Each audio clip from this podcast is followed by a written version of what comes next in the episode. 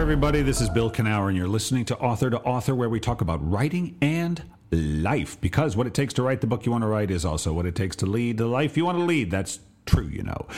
Author to Author is brought to you by Author Magazine, the premier free writing magazine on the internet, featuring articles on writing and the writing life, as well as video interviews with best selling and award winning authors across the genres. You can find Author Magazine at authormagazine.org. And we're funded by the good people at the Pacific Northwest Writers Association, supporting writers from pen to publication since 1955. You can learn more about the PNWA, pnwa.com. Well, people, it's the 100th anniversary or last year was the 100th anniversary of The Wasteland by T.S. Eliot. And a bunch of books from about Eliot came out, but the one I had to get was The Wasteland, a biography of a poem by Matthew Hollis. I have a particular relationship with T.S. Eliot in terms of his influence on my writing. Uh, it meant a lot to me, which I talk about in this interview. And Matthew Hollis just happens to be a great guy, really interesting guy. We had a great conversation about poetry and about writing and about history and about Eliot and about a lot of other things. And so such a treat to get to talk to him.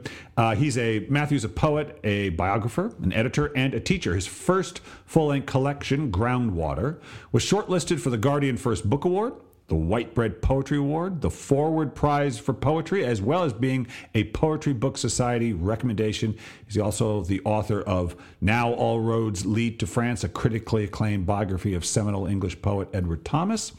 And he is, of course, author of the just released uh, Wasteland, a biography of a poem. And here's my conversation with Matthew. Enjoy.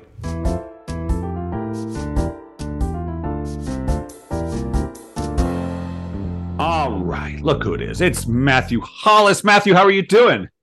I am very well. It's lovely to be with you today, Bill. Uh, it's good to have you on. I, I was telling you just before we went on that I saw that this book came out. It's called The Wasteland a biography of a poem. I, I really cannot think of another book like it uh, because it's such an interesting blend of things. Uh, it's about this poem. Oh, by the way, so 2022 was the was the hundredth anniversary. Or is it 23? It's 2020. It's 2022, Bill, because it first uh, came out in a in a magazine in London, the Criterion, and also one in New York the dial um, yeah. in the autumn fall of okay. 22 All and right. then first published in book form in new york in december. Okay. So it's the 100th anniversary but i have a long history with ts eliot. Perhaps we'll get into that. So uh, and i would actually i would say before that if there's one writer i had to point to that literally changed my writing overnight it was ts eliot. And that's a true story and it started when i was 17 so perhaps we'll get to that. But enough about me. What about you? You wear many writing hats matthew you have the editor hat, the book writer, the biographer hat. But first, if I'm correct, the poet hat, yeah? Did it sort of all start with poetry? Am I right to assume that? Well, it actually starts with music, like so much poetry, Bill, of what? being a teenager, writing pop songs in my bedroom, turning my bedroom into a studio, playing all really? at once. And um, and gradually, I guess the music um, either fell away or went into the writing, and that became the poetry. And I think when I started to uh, read poetry and I worked backwards, Bill, I began yeah. with my contemporaries. I remember coming across Seamus Heaney, seeing things and what an effect that had on me. Um, and I found my way back um, before long to Eliot and um, perhaps a little bit like your story, Bill, which I do want to hear. And I hope oh, I'll tell it this. to you. I'll tell it to you. so that's so interesting. I just last week uh, interviewed or had put up Paul Harding's interview. And Paul won the Pulitzer in 2010 for his debut novel, but he was the drummer for Coldwater Flats, which was a band that toured for a long time. So he went from rock successful musician to very literary prose writer, which was an interesting transition. And so, talk to me about that because I do think it's always been my contention because I, I, poetry had a huge impact on me as a young man um, in terms of my writing but music was enormously important to me, like a lot of kids when I was a teenager. Um, and I do think that in contemporary Western world, the pop musician took the place of the poet in terms of their social their cr- credibility. It started with bob dylan and then kind of went from there. And so for, if you're an artistic person it seems like you're going to go to pop music first probably because that's where people speak poetry. Is that fair do you think yeah, I think it is. And I think it's something that happens to the ear of the listener. uh, as they go through school as well, because we all remember uh, the captivation we had with rhythm and also with rhyme as youngsters and yeah. and how those effects grow on our memory and how we use it. And one of the reasons we use rhythm and rhyme after all is is because it's a way of remembering phrases and always has been through oral history. So that's been very um, very important. But it's clear for a lot of people something happens at, at sort of school time perhaps in their teens where uh, the interest moves from the the page and the literary or even the the spoken word uh, towards music, and it seems a very natural progression for for, for many people. Um, but I think for poets, you will find that that's something that remains in a continuous loop. And Eliot himself uh, something very important to say about what he calls the auditory imagination, because yeah.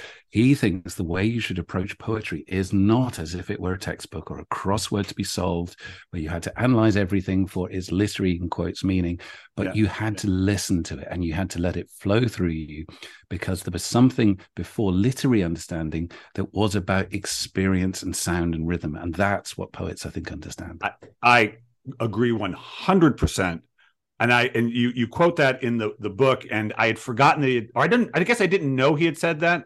But here, so here's my story, and it relates just to what you said. So I'm 17 years old, and I literally left school because I had nothing to do because the yearbook was done, and I was its editor. So I just walked out of school, went down to a bookstore. My good friend, was a couple years older, kept talking about this guy Eliot. And I said, "Let me see what this is about." Picked up the collection of his, you know, his greatest hits, that little collection that was pretty popular, I guess.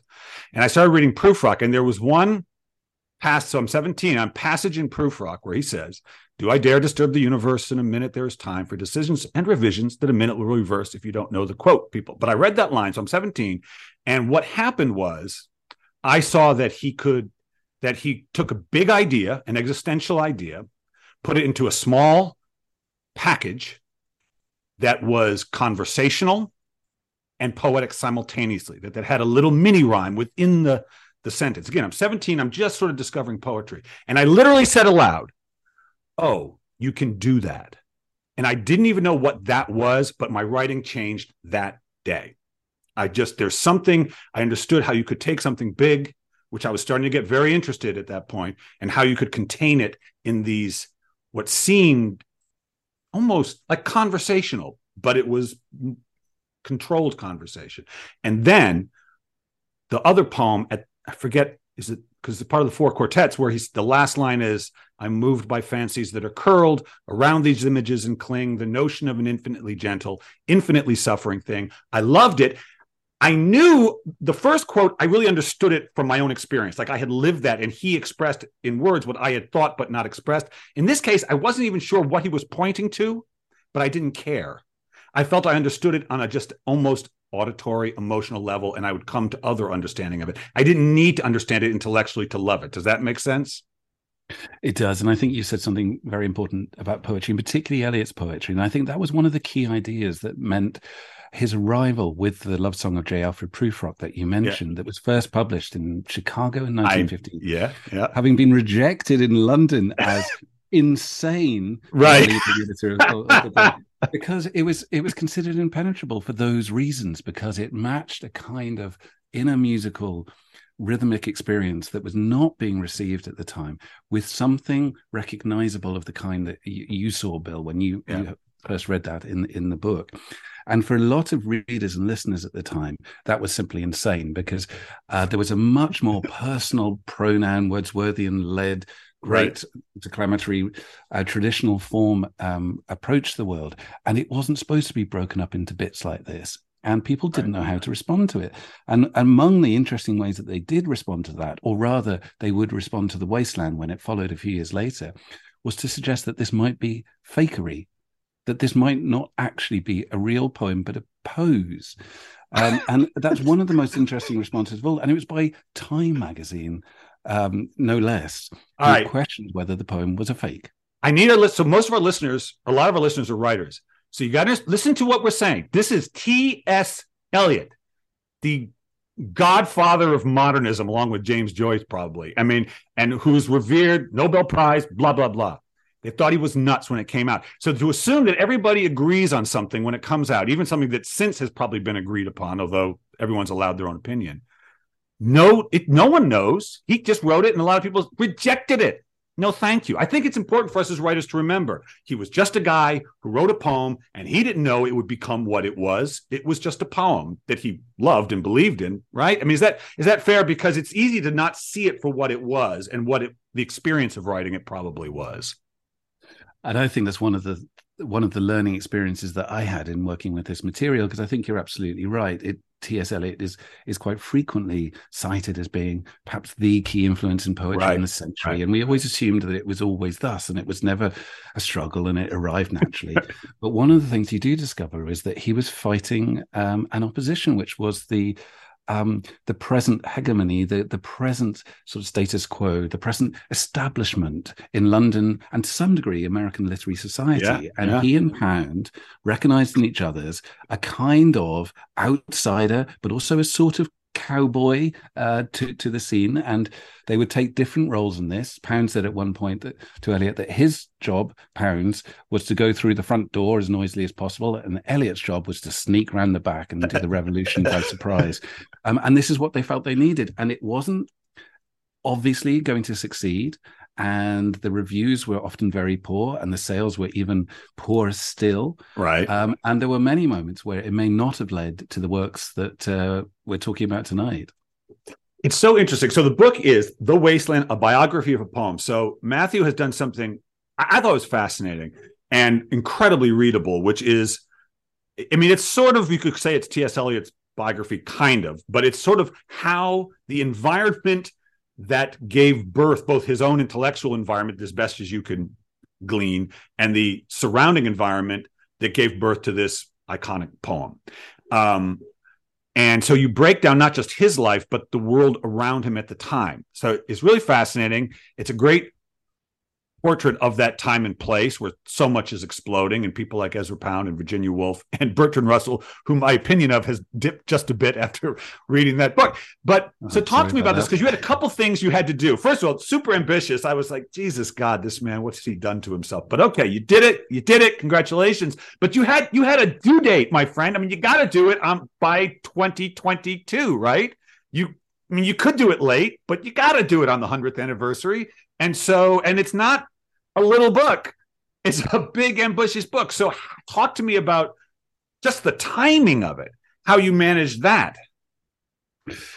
Well, it took it took ten years, um, of which um, uh, the the last five were the pressure points, and it took a last year of um, being at my desk every day, seven days a week at five o'clock in the morning, and quite wow. frequently fifteen and eighteen hours to get it oh. done. But, um, I was also juggling um, other work. I work as a poetry editor and and and family. We had a like many many people a very difficult time in the pandemic and right. health. Right. So um, there was a moment where uh, it didn't seem as if it might be possible. Um, but as somebody said to me, there was something when Eliot says that um, he describes his marriage as a situation out of which came the wasteland. And there was something about not my marriage, which is very happy, but the fugue, the sort of um, the whirl and pressure of certain systems that can create a sort of intensity that I think sort of dragged me through in the end. Yeah. Um, but yes, it was a close thing. Yeah, I was. I was like, man, this guy had to nail the landing. He really didn't have any wiggle room on this, but it didn't feel like a book that was rushed. So, from my reading, so good work. Um, talk to me about the idea to write it. Like, what? How did that come about? Well, I think that we talked a little bit earlier about poetry and poetry writing processes, but also poetry reading processes. And I think it's possible that um, some readers uh, assume that a poem arrives in a nearly fully formed state to a poet. And that isn't always helped by the poets themselves. Keats said that if, if a poem does not come as naturally as leaves from a tree, it should not come at all. And you think, well, who are you kidding, John Keats? That's fine for you. But for the rest of us, it's more like pulling teeth using our feet or something similar. And I think I wanted to tell a story about um, the composition of the poem as a, as a process that was both one over time and over personal biography, but one at a particular moment in history where um, the world, Europe particularly, but all around the world, was coming off its knees after the biggest catastrophe ever known in the Great War. And that was being followed by what was then being called the Spanish influenza that was sweeping across the planet in four waves. Good timing unlike... there, huh? Interesting. Yeah. yeah. Exactly. Um, and I found myself writing, researching this book where, once again, there is war in Europe, and once again, there is a pandemic sweeping of an influenza yeah. kind, yeah. and once again, like the time of the wasteland, in, um, there was economic crises and economic downturn, and um, all sorts of lacks of confidence and trust in the world order as it previously was. And one of the fascinating things about the wasteland is it seems so specific to its moment for all those reasons. And yet, 100 years on, here we are, you and I, Bill, talking about the yeah. fact that it still seems to say something about the way we live. And I was interested in that, very much so.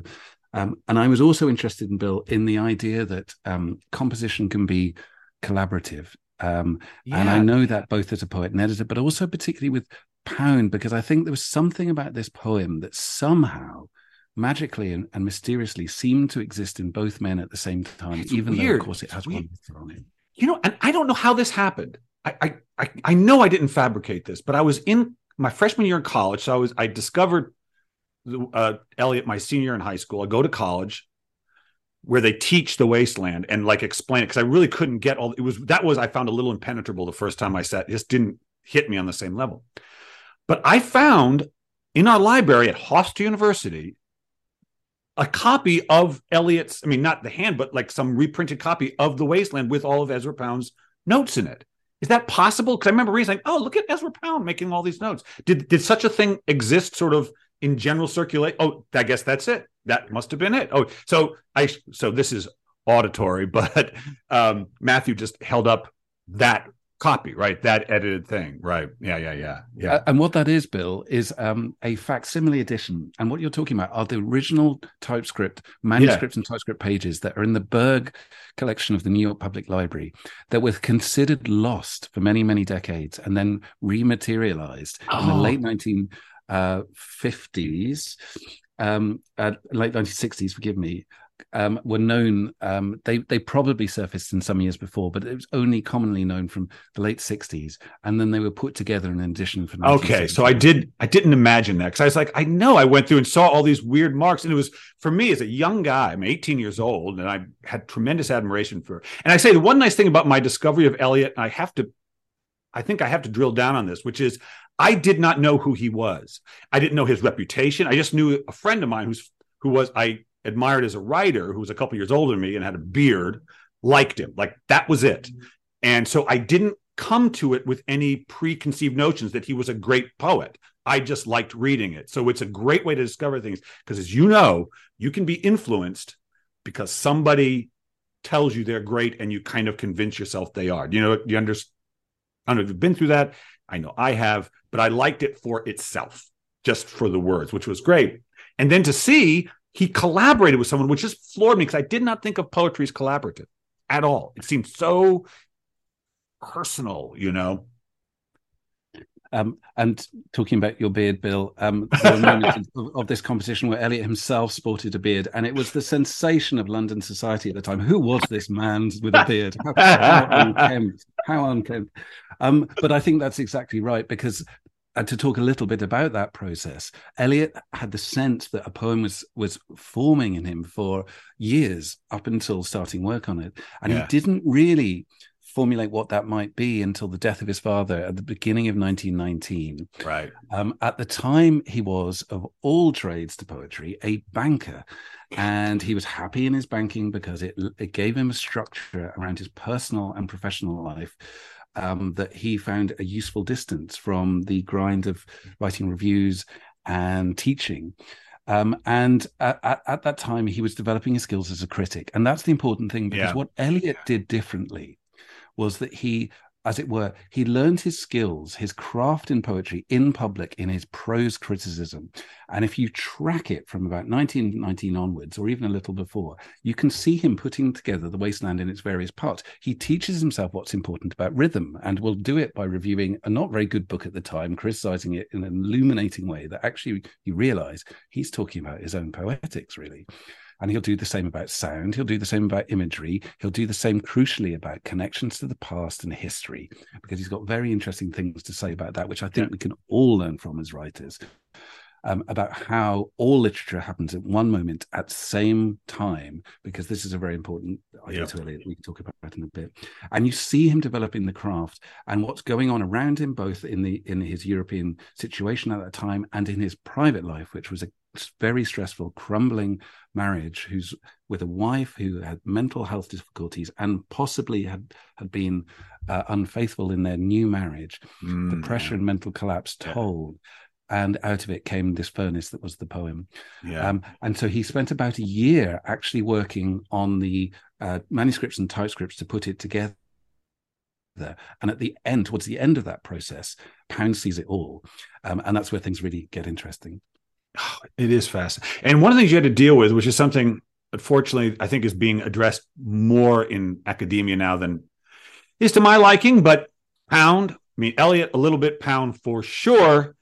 Imperfect people lived some lives that in retrospect made some choices that we don't agree with now for sure. And i've i just read something about Roald Dahl. Got a biography out.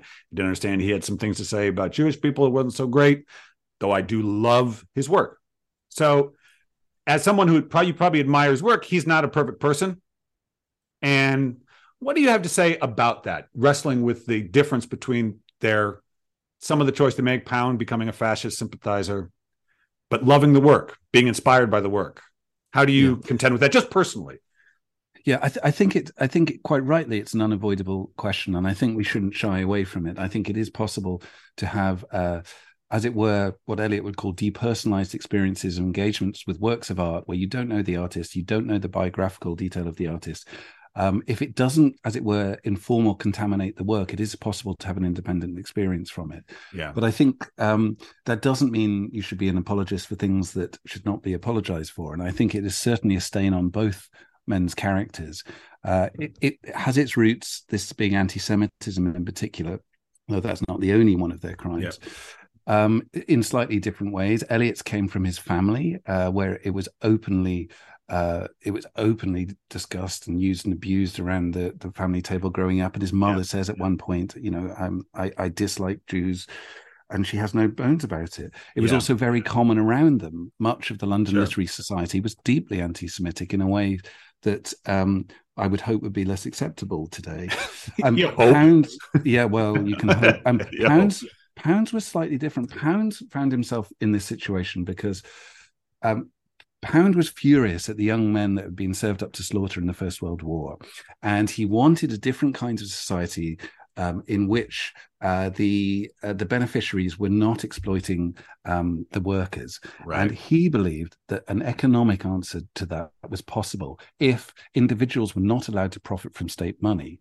Right. Um, and he got very interested in a in an economist called Douglas, who had a theory called social credit about this, where the state controlled the money uh, and individual bankers couldn't. But Pound then took a horrible, horrible turn where he put a name to it that he called usury, and he started to identify, he thought, users of money that were profiting from it. Right. And this set Pound off down a disastrous chain that led him to meetings with Mussolini yeah. and all the things that would happen in time. You know, I, I think it's important to remember. For, it's tough for people; they look back and they, for artists from the past, but to some degree, we are all to some degree captive to our time. We would like to not be. I think artists generally are ahead. I think they kind of have to be. They can't be just accepting the status quo that it's tough to write about.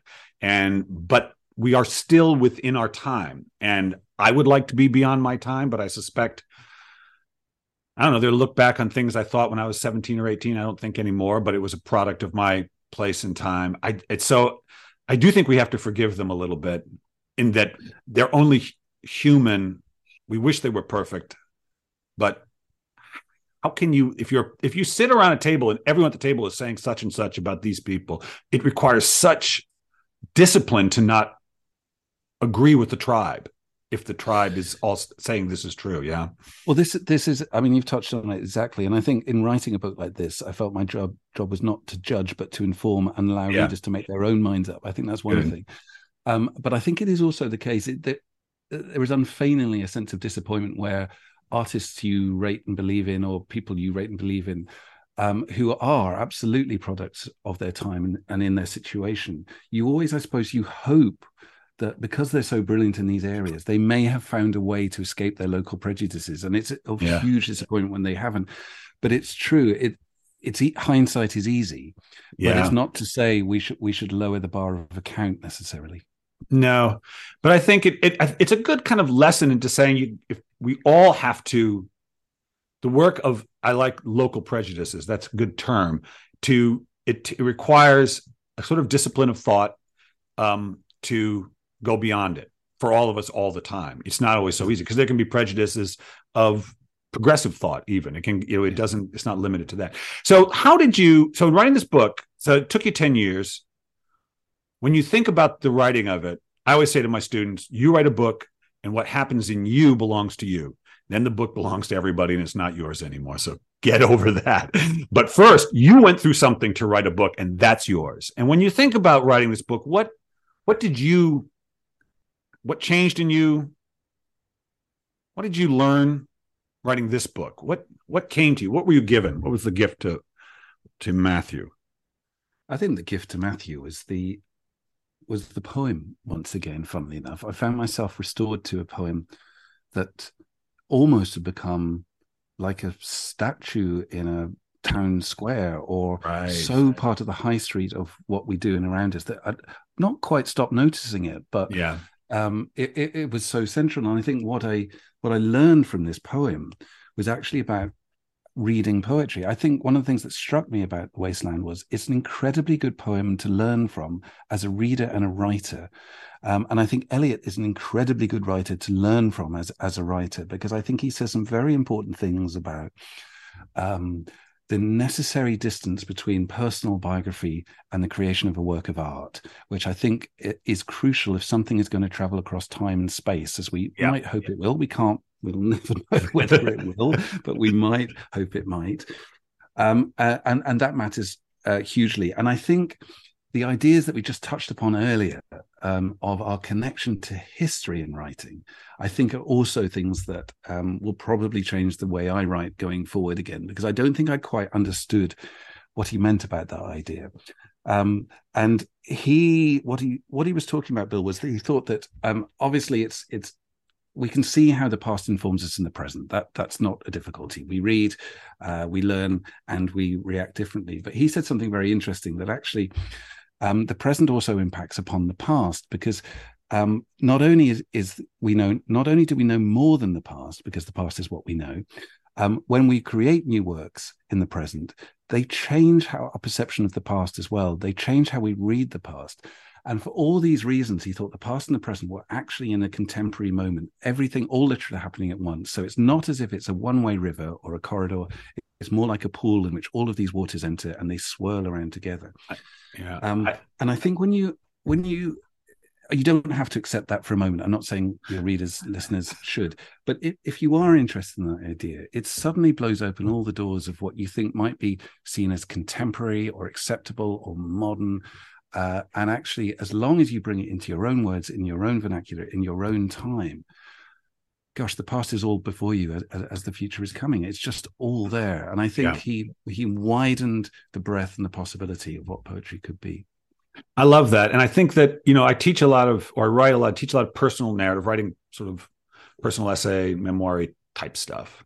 But one thing I, I tell my students is you're never writing about the writing about you're always writing about the present moment no matter what. In other words why are you drawn to this moment now? So the same thing would be true you know ultimately why you don't have to answer this was were you drawn to that poem at that time? You were writing to some degree about your relationship to creativity to the poetry to that poem but it still came through the filter of you you in your interest in that moment in that that 10 year moment. And you can't get away from i don't think we should as artists get away from that because i feel like as an artist I got to keep up with myself. I got to keep up with my curiosity, keep up. I'm not the same dude I was yesterday. I'm always a little, just like reading Prufrock made this big change. I think little changes keep going, and I have to keep up with myself. And so be present. Does that make sense? Be present with my creative desire, which doesn't stop you know. And at the same time what a moving thought also that you're in that same creative moment as perhaps homer or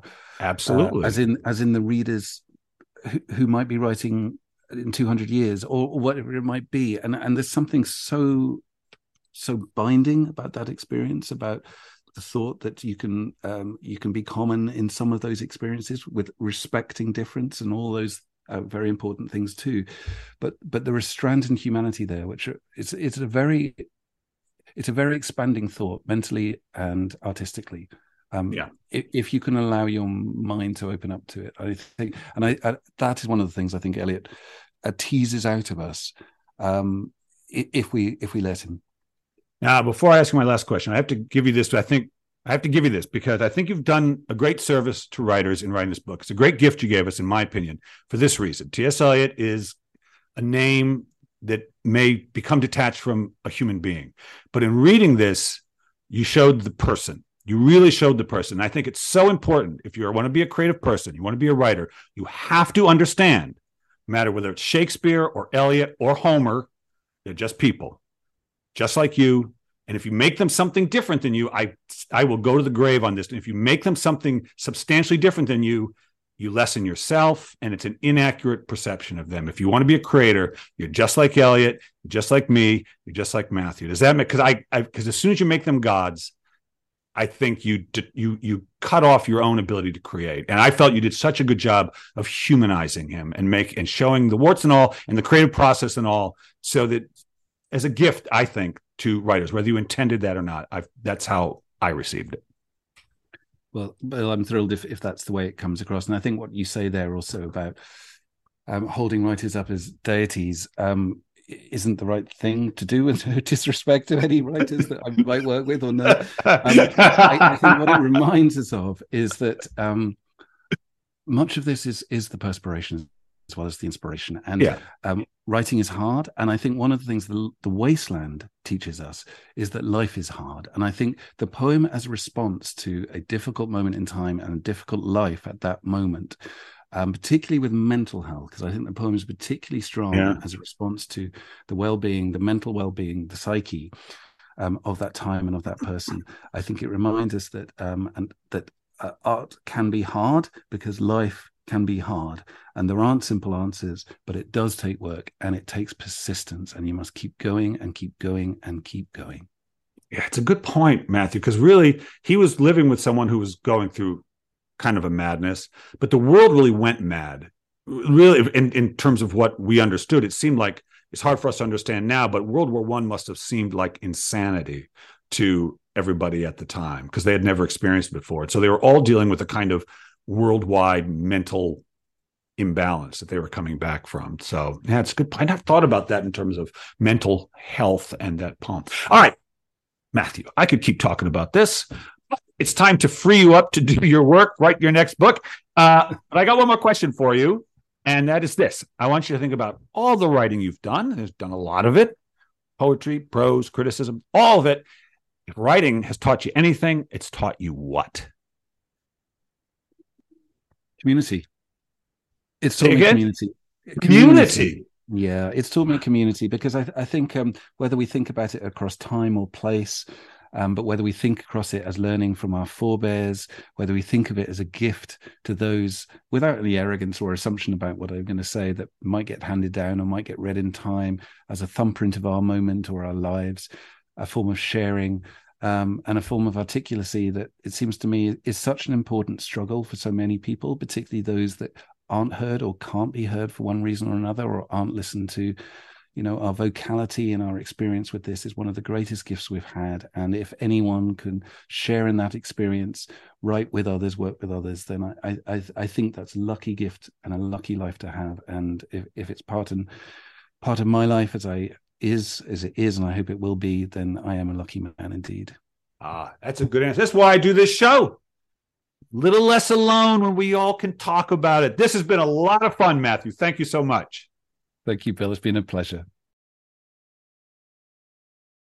Idea of like, you know, and and that you're so not only that people you could never imagine recognizing themselves in your books may, you know, and that's what I mean. So you don't make any presumptions no. You just, you know, to, um, and also just the fact too that you think about what the books that are most important to you in your life mean to you and how important they are.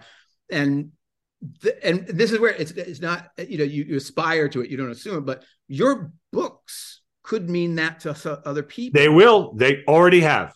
Yeah, they and, already and when have. They, when they do, you don't want to be a fool. You know, you, you know, you, it's very humbling. You know, and so that's it. You're Like no presumptions, because lack of presumption. You know, aspiring to be as you know as, as without presumption as possible. Uh, to me, is just like a way of just being respectful of other humans. You know, being you know respectful of other people's experiences of their own humanity. You know, not trying to coerce them into your version of things.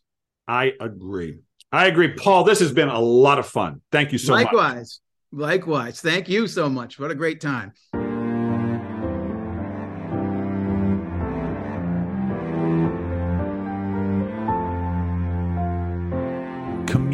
What do you think about that?